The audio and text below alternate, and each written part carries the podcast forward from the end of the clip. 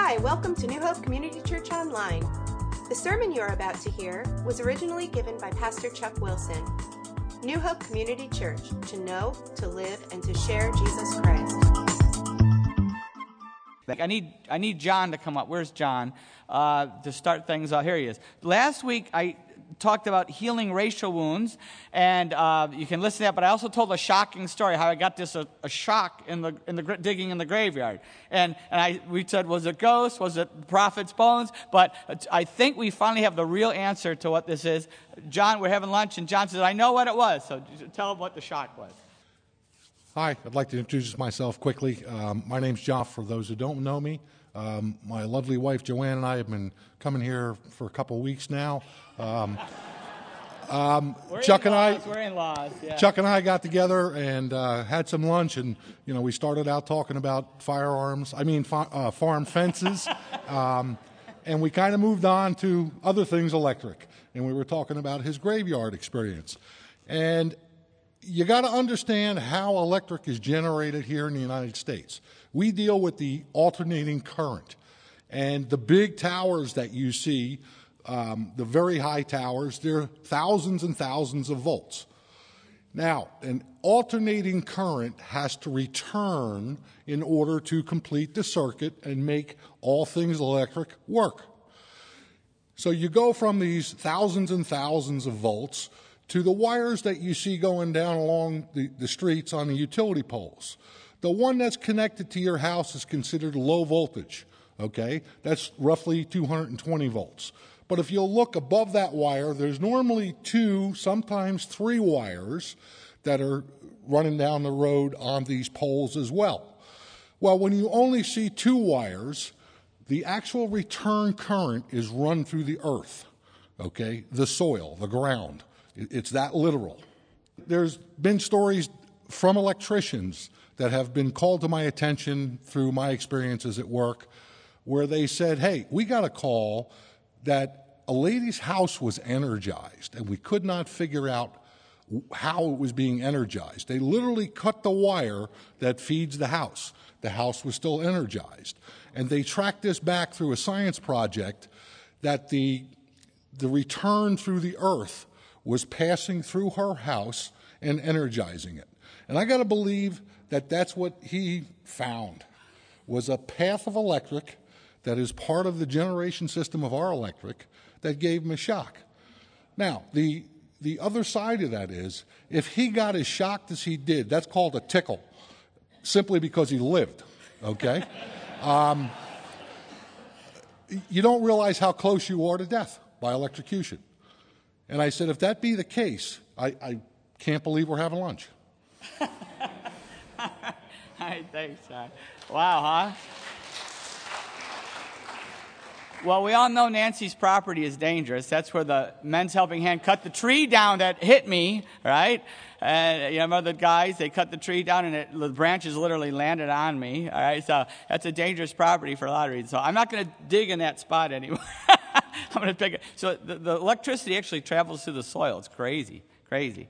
Okay, so another shocking story today. Another shocking story is we're going to finish the rest of Joshua 22, and the title is Healing Broken Relationships, Joshua 22, 21 to 34. Now, broken relationships, I think this is very appropriate for today. We live in divided times, don't we? Very divided times. The USA is fractured, 50-50, right down the middle. We are experiencing a cultural, spiritual civil war, really, in our country today. And many blame the president. They say, oh, it's because of the president, and he's blah, blah, blah, and he's causing all this division and hate. And I don't agree with that at all. I think he's exposing it. He's exposed it. What we've seen is there are strong feelings on both sides of this fence that we have here. It was already there. It was already there. It's just, and I'm not defending or saying anything for or against the president. I'm simply saying he is exposing what is going on, what this divide. I believe God is using our president for this purpose. Because division, now hear me out, division is one of the signs of God's judgment on a country. If you read the Bible, you saw that the tribes ended up splitting 10 and 2. It's a very common judgment in Scripture that division is sent among the people. And I think we're seeing that the judgment for sin, the judgment for our national sins, God is starting to divide us in a very serious way. We have become the divided states of America. Very clear. It's a sign of God's judgment. And I pray that we, the church, I'm talking about the church, has a revival, and then what would hopefully follow would be a national spiritual awakening that would spread outside the church before it's too late. I don't know if you read the articles I sent. I sent 2 articles about the Civil War. The Civil War, God prepared our country for the great Civil War that we experienced. He prepared us for survival. For the great trial that we're going to go through, He prepared us to survive it. He ensured our survival through revival.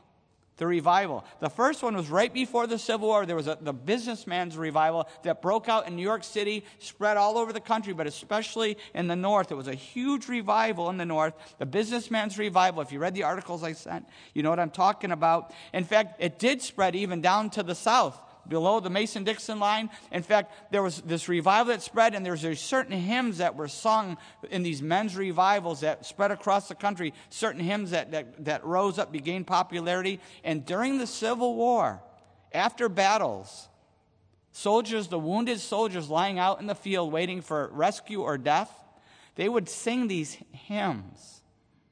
And they would sing the same North and South. The Union and Confederate soldiers were singing the same hymns together because they were both part of this revival. And then during the war, there was revival in the northern camps, but especially in the Southern Army, there was a massive revival. If you read the article I sent, it was amazing, the list of generals and all the different people that were baptized during the Civil War. It was a big revival that really took hold. Why did it not take hold in the North the same? Maybe because we won and we were prosperous and we didn't need God anymore. The South continued. It kept going. The revival kept going. That's why it's called the Bible Belt today. Because of the revivals during the Civil War, the revivals and what happened, it's amazing what happened. In fact, even after the war, so many people came to Christ. That's why it's called the Bible Belt. In fact, one of my favorite stories of how the revival touched somebody, Nathan Bedford Forrest. Ring a bell to anybody? One of the great geniuses of the Civil War. He was a Confederate officer, and he was a military genius, but he also is known for some pretty brutal things, some massacres. He was involved in massacres of Union soldiers and especially black soldiers. He was just brutal. And after the war, he helped found the KKK. This is what he did. That's what he's known for. But what most people, it's not talked about, is most people don't know, because we don't talk about it in our media, is that he then became a Christian. And he repented. Radical transformation. And he would go around to the black churches. After the black churches, they would have their service. They would have these picnics afterward every Sunday. He would go to these black church picnics. And mingle and connect with them spiritually. And I'm sure they had to be scary for them, right? What's he doing here? It's like Paul, What's he doing here? Book of Acts all over again. He was there to affirm the black Christians. Amazing, amazing story. In fact, he changed so much that the one story was when he... True story, some of his soldiers would come visit him, that tough guy, and they'd come and all tell war stories, but they saw how he changed so much. And one of his soldiers, one time, they're all hanging out, one of his soldiers said to him, former soldier said, "You've changed." And he didn't mean it in a good way, right? This guy was still just as bad. And he said, "You've changed." And Forrest grabs a hold of the guy, grabs his coat, shakes him, and says, "I'm trying to be a good Christian." Oh, they sat him down, patted him off, brushed him off, But that's what this is what the guy was like. The guy was probably terrified, you're going to kill him now, right? But the guy really had a radical transformation. That's what the revivals did. The revivals helped the United States survive God's purpose, helped us survive. I'm not sure if we will ever be the United States again, but God wants us still to be peacemakers as Christians. Blessed are the peacemakers. Romans 12:18 says, if it is possible, as far as it depends on you, live at peace with everyone. If it's possible. As far as it depends on you, live at peace with everyone. Romans 12:18. And this story in Joshua 22 is a great lesson on how to heal our country, I believe, and how to heal broken relationships. Broken relationships. Let me pray. Father, we thank you for the worship. We thank you for bringing each of us through many struggles and trials. We thank you for that, Lord. We just pray now that you would speak to us through your word, that your mercy and grace would prepare us for this communion time. We pray it in Jesus' name. Amen. Okay, so quick review on the beginning of Joshua 22. Last week we saw that the 12 tribes have now conquered the promised land. They've taken the land that God commanded them to take, the promise that they've achieved the promise. And so here they are, but 2.5 tribes finally get to go home. They get to go home back over the Jordan because they had already claimed their territory. If you weren't here last week, get the CD, listen to the podcast, YouTube. But they went back and they had already claimed theirs on the other side of the Jordan. So they go back over the Jordan to get the 2.5 tribes get to claim their territory, okay? But before they go across, they build a big, giant altar. Remember? It was just like the altar that was being used by the priests, the tabernacle, but they made it much, much bigger. A big, giant altar before they cross. And the other 9.5 tribes assume that it's apostasy, that they're building a competing altar. They assume that. So they prepare for war, but before they attack, the 9.5 tribes attack the 2.5 tribes. They first send Phinehas and these leaders to confront them for what was going on. Okay? Remember last week? So now we come to chapter 22, verse 21, and we'll pick it up from here, the rest of the story. Then Reuben, Gad, and the half-tribe of Manasseh replied to the heads of the clans of Israel, the mighty one, God, the Lord, the mighty one, God, the Lord, he knows, and let Israel know. If this had been in rebellion or disobedience to the Lord, do not spare us this day.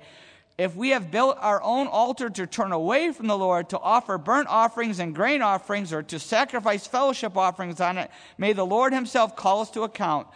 No. See the exclamation point? No, they're really stressing this. We did it for fear that someday your descendants might say to ours, what do you have to do with the Lord, the God of Israel? The Lord has made the Jordan a boundary between us and you. You Reubenites and Gadites, you have no share in the Lord, so your descendants might cause ours to stop fearing the Lord. That is why we said, let us get ready and build an altar, but not for burnt offerings or sacrifices. On the contrary, it is to be a witness between us and you and the generations that follow that we will worship the Lord at his sanctuary with our burnt offerings, sacrifices, and fellowship offerings. Then in the future, your descendants will not be able to say to ours, you have no share in the Lord.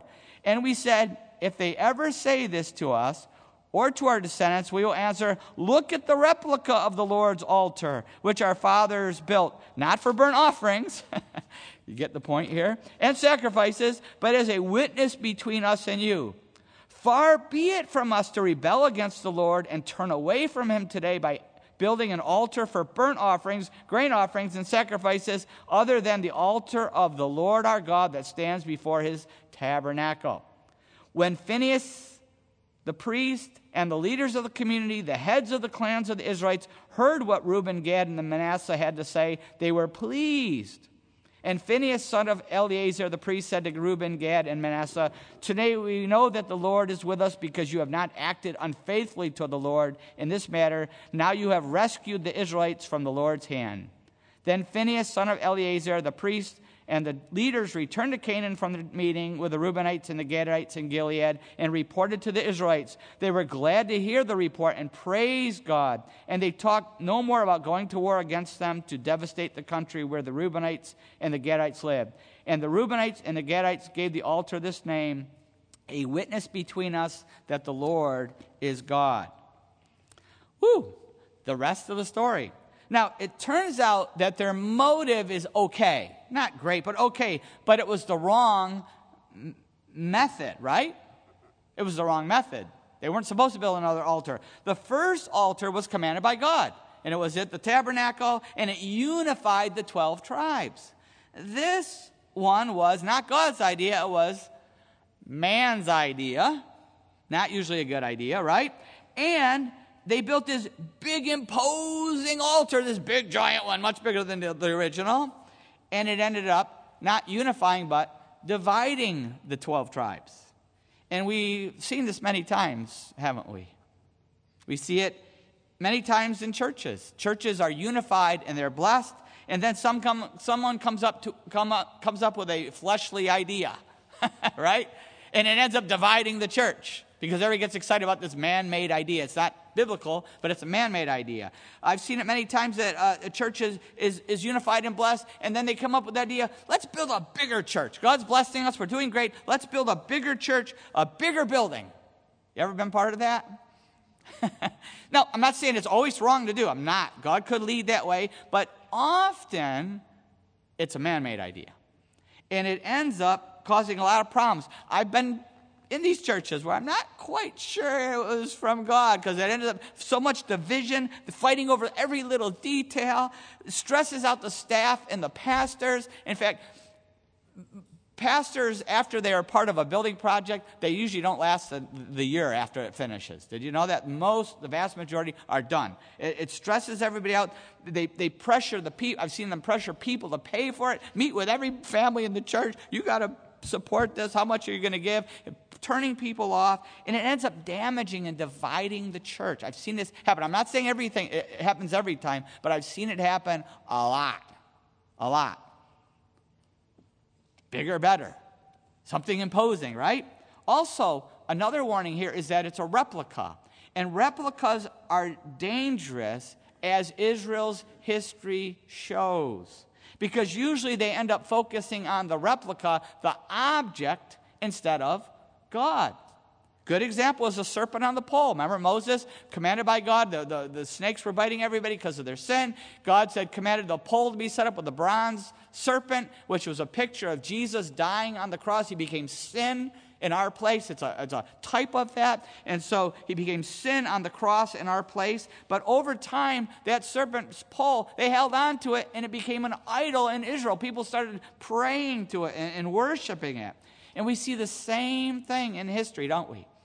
We see the same thing today with man-made objects and man-inspired objects in churches where I've seen people praying to these statues, you know? Instead of, the Bible says pray to God through Jesus Christ, and they're praying to a statue. There's nothing in the Bible. There's one mediator between God and men, the man Jesus Christ. There's one mediator, one bride. Jesus said, pray in my name, in Jesus' name. Whatever you ask for in my name. But that's what happens. These replicas, it causes issues. But anyway, I want to look at today how to avoid, just like they almost had a war, a civil war, how to avoid disasters in our relationships. And if we have a broken relationship, how to heal them. And if you have, in your bulletin, there's an outline, there's an insert, an outline. You can kind of follow along and look at that. But a couple keys jump out at us as we just read this passage. A couple of things really jump out at us. The first one is they confronted the problem. They confronted the perceived sin. They confronted the perceived break here. So often, what do we like to do? Ignore it. Keep the peace, right? You know, we just hope it goes away. Hope it goes away, but it usually comes back to haunt us, doesn't it? Broken relationships. It comes back to haunt. It's like cancer. What's the key with cancer? You have to deal with it early. Catch it early, because the longer you let it go, the bigger it grows and the more damage it causes and it spreads. Very, very important. That's what Hebrews 12:15 is talking about. In Hebrews 12:15, he says, see to it that no one misses the grace of God, and that no bitter root grows up to cause trouble and defile many. That bitter root of that bitterness over something that grows up and gets bigger and bigger and takes over, becomes a weed and then becomes a tree and becomes damaging. Very, very important. Deal with it early. So they confronted it, which was really important. When you have a problem, that's a big problem. You got to confront it. But they also, the second thing is they gave them an option. They gave them a way out. They said, come back across the river and live with us, even though it had to be very inconvenient, right? You're going to have to give up. You're going to have to come live in our house, right? But they gave them an out. When I mentioned last week how I was involved in an inner city ministry for years. We had this great inner city ministry, and it was just tremendous. But one thing I learned is it was a different culture than what I was used to. And in this culture, in the inner city that I was working, it was very important for everyone to save face. When I was disciplining a kid, and it got pretty crazy, let me tell you. When I had to discipline somebody, I couldn't put them on the spot. I couldn't back them up against the wall because they didn't do well with that. Even if they knew they were wrong and I knew they were wrong, they couldn't admit it if I cornered them or embarrassed them. I had to be very careful to let them save face, even though I had to discipline them, but I had to do it in a way that would allow them to save face, that wouldn't embarrass them. And we're all a lot like that, aren't we? It might be more extreme there, but we're all like that to some degree. And it's important to remember that when we're in a conflict. Many relationships don't survive because we have a win-at-all-cost mentality. And that's not helpful in conflict. Then they listened. They listened to them. They confronted them. They gave them an option, and they listened. Even though their reasoning, even though it came out that their reasoning was wrong, the 2.5 tribes' reasoning was wrong. They were accusing the 9.5 tribes of an imagined offense, a future imagined offense. They were accusing them of it, right? We know you're going to do this to us. So that's why we're doing this first, right? Even though that was the case, they still listened. It's hard to listen, isn't it? Especially for husbands. But anyway, we won't go there. But because they listened, they found out that the motives were okay, even though the thinking was flawed. Even though their thinking was flawed, their motives were okay. And so often we mistake mistakes or misunderstandings, and this is important, when there's a mistake someone makes or there's a misunderstanding, so often it's generated by insecurity, problem that's not really there.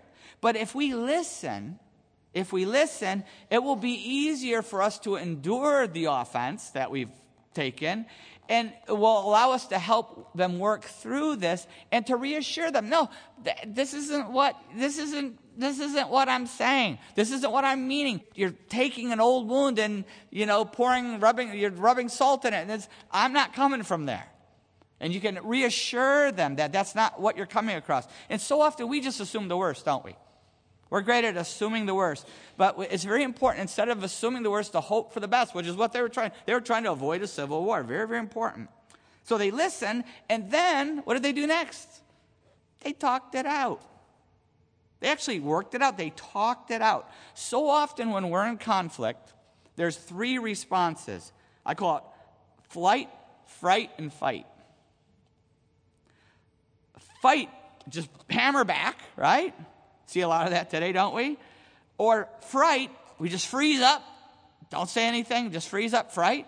Or flight, well, I'm out of here. I'm out of this marriage. I'm out of this friendship. I'm out of this church. I'm out of this job. I'm out of this. I'm gone. And they didn't do that. They hammered out a solution. It was a win-win, right? They hammered out a solution, win-win. They avoided a civil war.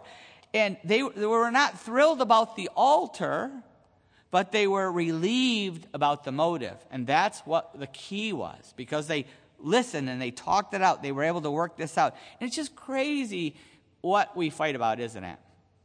I mean, if you're just newlyweds, remember being newlyweds? Fighting over the dumbest toothpaste cap and all blah, blah, the dumbest things, right?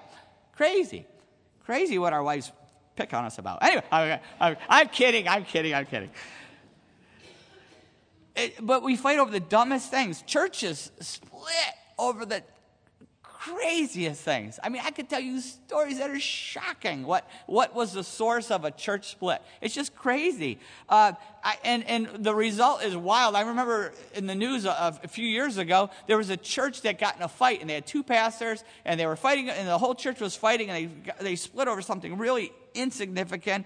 And they what they did is they actually had two pulpits set up front. And the church had an aisle down the middle, and they both picked a side, which pastor's side they were on, and they preached at the same time. And it's true. They were both preaching, shouting out, trying to get through. And one time it got so bad, they must have been picking on each other, shouting back and forth. This little old lady got up from her chair, went across the aisle, grabbed the pastors by the ear and started pulling them off the podium. Pulling them off. The police had to come and break it up and send everybody home. It happens. You'd be shocked. It may not always be that dramatic, but churches split and break up and fall apart, and I've been part of it. We've all been part of it, right? Family fights are just as dumb. Some of the family fights, it's crazy what breaks up families. So often, it really comes out when parents pass away. I remember one church I was in years ago, and the guy came to church, one of our church members came to church with a neck brace on. And I'm like, what happened? And he said, you didn't read it in the news yet? I go, no. And it turns out, crazy, the dad passed away, and the two brothers were fighting about everything. They all wanted this, I want that, and this and that. They were fighting over everything. And they even went in the garage, and there were some boards in the garage. And the one brother decides he wanted to take the boards home. They're going to be his. He starts carrying the boards out of the garage. This other brother comes and sees him doing it and says, I want those boards. And they started fighting. And in the fight, the one brother grabbed the other one by the neck, started choking him. That's why the guy had the neck brace on. But while he's choking him, he has a heart attack and dies. The guy who was getting choked got arrested. I don't know what it's called, what the charge, it's not murder, but it's one of those lesser things. But he got in trouble for causing the guy's heart attack. He was charged for helping kill the guy over a stupid piece of wood. Right? Crazy. It's better to talk it out and listen and work it out much, much better. Often we need a referee. They had a Phinehas here, right? A Phinehas. He was trusted. He was the high priest. He had a reputation. He was respected. They're probably a little afraid of him. Let's not say anything wrong. You might spear us. You remember the story last week, right? From Numbers. They're probably a little afraid of him too. But we often need an arbitrator. We need a mediator, a counselor, someone that is trusted by both sides. Very, very important. Very important. And in the church, we also have Matthew 18 that helps us work through these things. In Matthew 18, I want to read this to lead us into communion here because it's a really good passage. In Matthew 18, verses 15 to 17, it's on your insert also, where it says, Jesus says, if your brother sins against you, go and show him his fault just between the two of you. If he listens to you, you have won your brother over. But if you will not listen, take one or two others along so that every matter may be established by the testimony of two or three witnesses. If he refuses to listen to them, tell it to the church. And if he refuses to listen even to the church, treat him as you would a pagan or a tax collector. Church discipline. So, first step, one-on-one. Go to the person. Don't talk about them. Don't blush. No gossiping, none of that. No slander. Go right to the person. Talk to them. Then, if that doesn't go well, bring two or three others. And he's using in the context here, if you know the rest of the scriptures in the New Testament, he's talking about bringing a couple elders along. Two or three elders to establish, to talk it out. And usually a couple elders can help, pastor or something, can help you work it out one way or another. And if it doesn't go well, then the whole church, that's a last resort. What are you facing? Where are you facing a relationship struggle? Maybe it's personal relationships, a family, your marriage, your friends, the dating, a job, somewhere.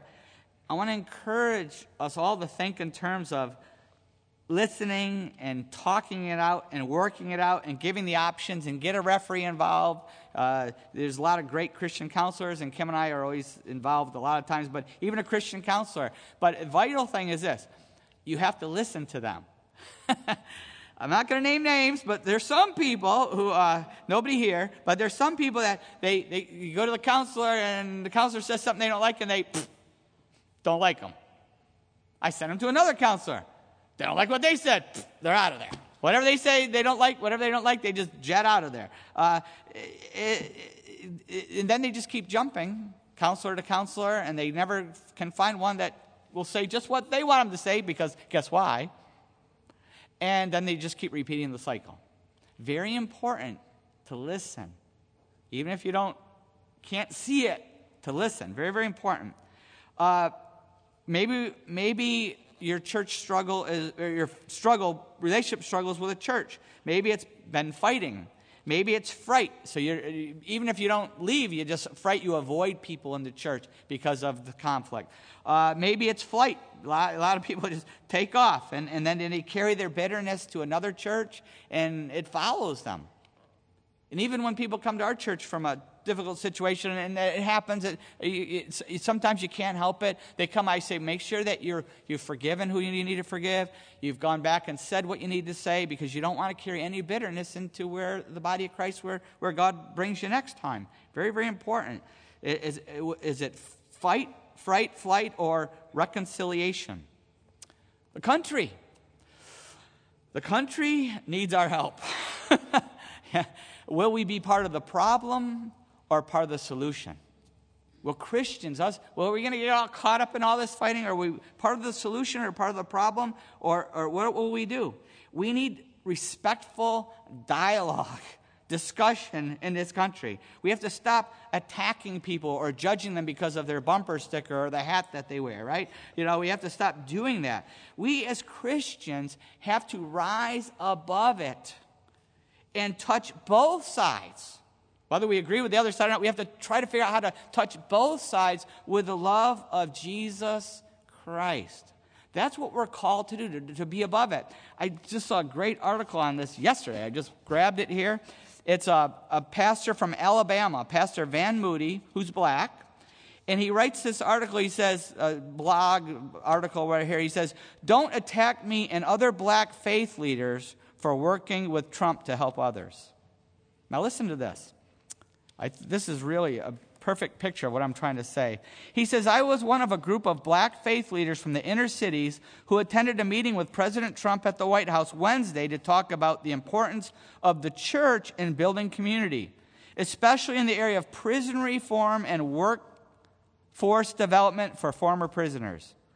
Unfortunately, the political and cultural climate in our country has plummeted to such a petty and disturbing place that I fully expect that I might be attacked afterwards. Nevertheless, I accepted the invitation. I believe the ability to help others who are marginalized, disenfranchised, and voiceless is an important pursuit, and I remain committed to the cause of Christ beyond pettiness and politics. Sadly, my fears were realized when I and some of the other leaders were attacked after this meeting, both in our churches, our local communities, and from others nationally. Our statements and even the opening prayer came under intense scrutiny, and our remarks were also taken out of context in order to generate clickbait headlines. Much has been made about my thanking President Trump for caring for all people. Some individuals have misconstrued the statement to conclude that I was giving a blanket endorsement of everything the president has done. That was not the intent of my statement. I am on record as disagreeing with President Trump, including on aspects of his immigration policy. However, I would happily hop on a plane to Washington again if I were invited to sit down and talk through other issues that will help the disenfranchised, marginalized, and voiceless.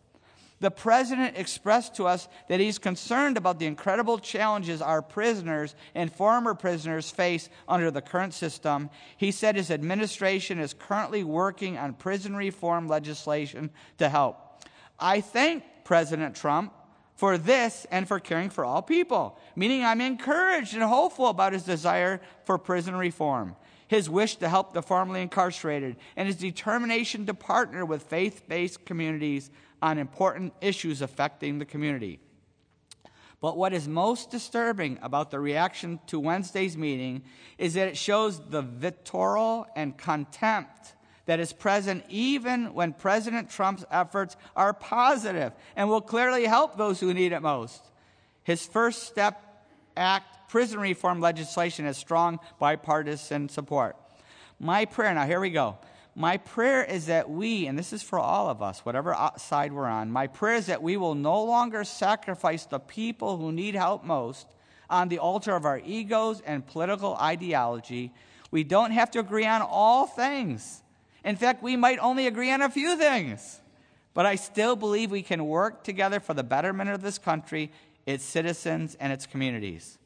As a Christian, my ultimate example is Jesus. And in the spirit of the popular bracelets from years ago, I think we have to ask the question, what would Jesus do? The answer is simple. He would work to make a difference in the lives of people, regardless of who is in the White House. I pray that we do likewise. That's what I'm talking about. That's the spirit, the Christian spirit, that we have to have no matter who's in the White House. No matter what we agree with or disagree with someone across the aisle. That's what I'm talking about. And our love for Jesus Christ and sharing that love of Jesus Christ should outweigh everything else. Doesn't matter if you're a Red Sox Yankee fan, a Republican Democrat, you know whatever that divides us. Phillies, the shirt that's burning my eyes. But yeah, no, I'm kidding. But see what I'm saying? It doesn't matter. It shouldn't matter. It doesn't matter what we think about guns or immigration or all that. That shouldn't matter. It's the love of Jesus Christ, and sharing that love should outweigh everything else. Nina, come on up here. I have asked Nina to come up here for the ending here before we take communion. Now, Nina, a lot of you know Nina. Most of you know Nina. And Nina and I are very different. We have probably never voted for the same person ever, all right? And she, at times, is completely irrational. We have had it out.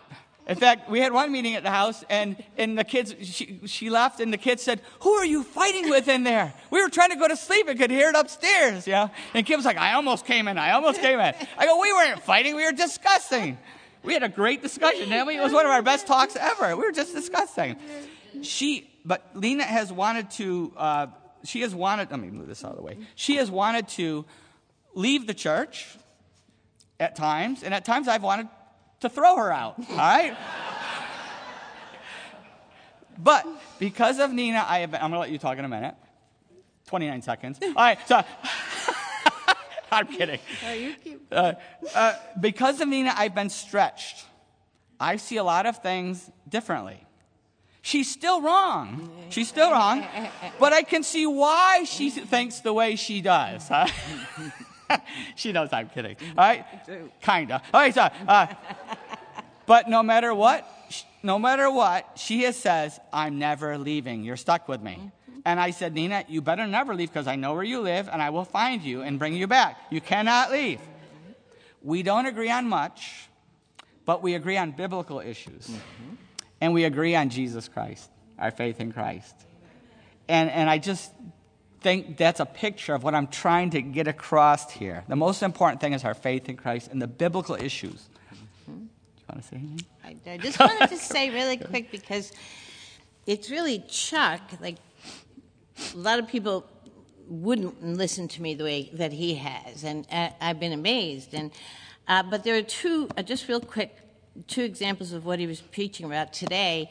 The first time that I made an assumption and misunderstood what Chuck was saying or did, I left the church, the flight thing, and I only hurt me by doing that.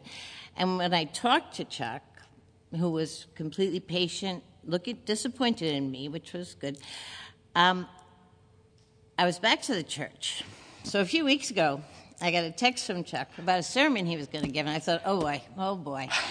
So I thought to myself, you got to email him. And I thought, no, just trust him, trust him, trust him. So then I thought, I'm not going to go. Then I thought, trust him, trust him, trust him. So when I came into the church, and he said a few weeks ago, everybody, don't leave. Hear me out. And so I was gripping the hands of my chair. And so he started to preach, and I was thinking, he told me to stay, he told me to stay, he told me to stay. And then the sermon took a shift into the Bible, and he started to quote the Bible. And it was such a beautiful sermon. And so that time I didn't run. And I waited, and I trusted. And when I walked into the lobby afterwards, we saw each other, and we burst out laughing, both of us. And that's when I felt the love of Christ pass between us, because he knew. He knew.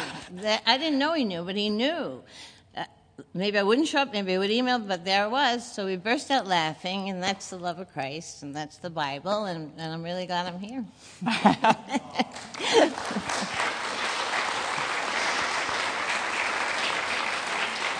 Thank you. Thank you.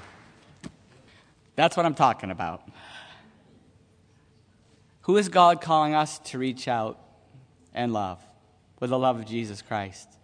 He uses all of us. He uses me. He uses Nina. He uses all of us to reach out and touch people with the love of Jesus Christ.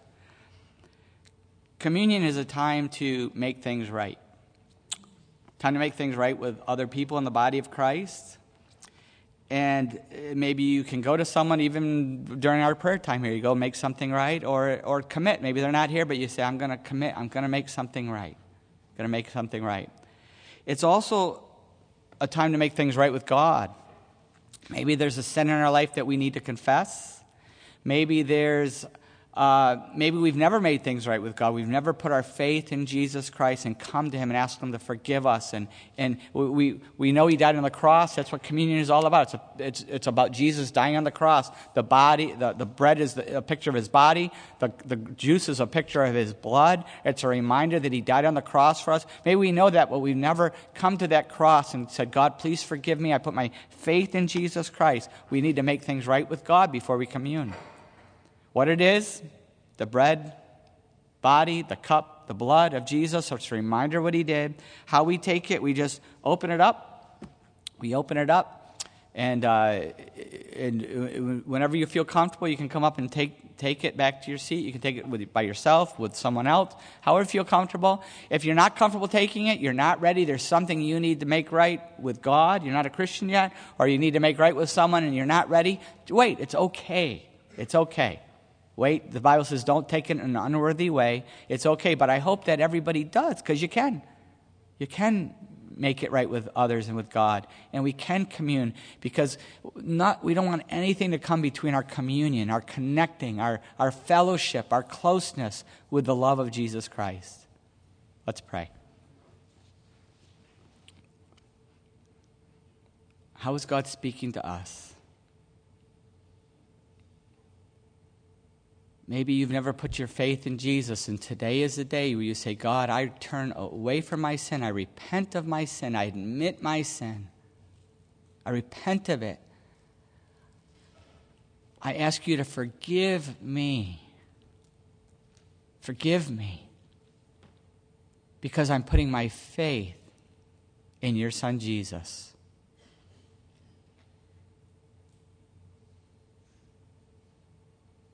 I trust in him that he died for me, that he rose again for me. I put my faith in him. I give my life to him.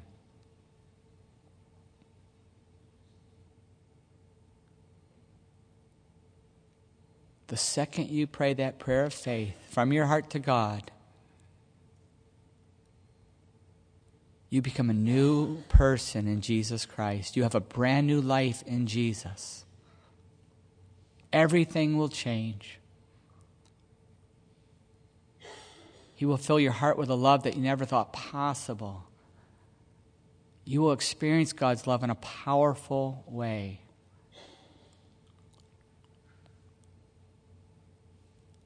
I want to encourage you, if you've prayed that prayer of faith, to, first of all, let somebody know so that they can encourage you. Someone here, if you're here with a friend or family member, or fill out the card, stick it in the box, or tell me, or call, text. Let somebody know so we can encourage you.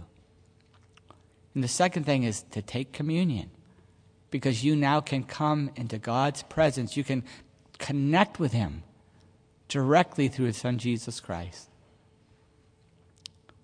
For the rest of us, how is God speaking to us? Something that we need to confess so that we can really experience communion. Maybe it's somebody we have to make something right. We commit to doing that. Even if we have to take the wrong. Maybe it's somebody God is laying on our heart to love, to reach out and to love them with the love of Jesus Christ.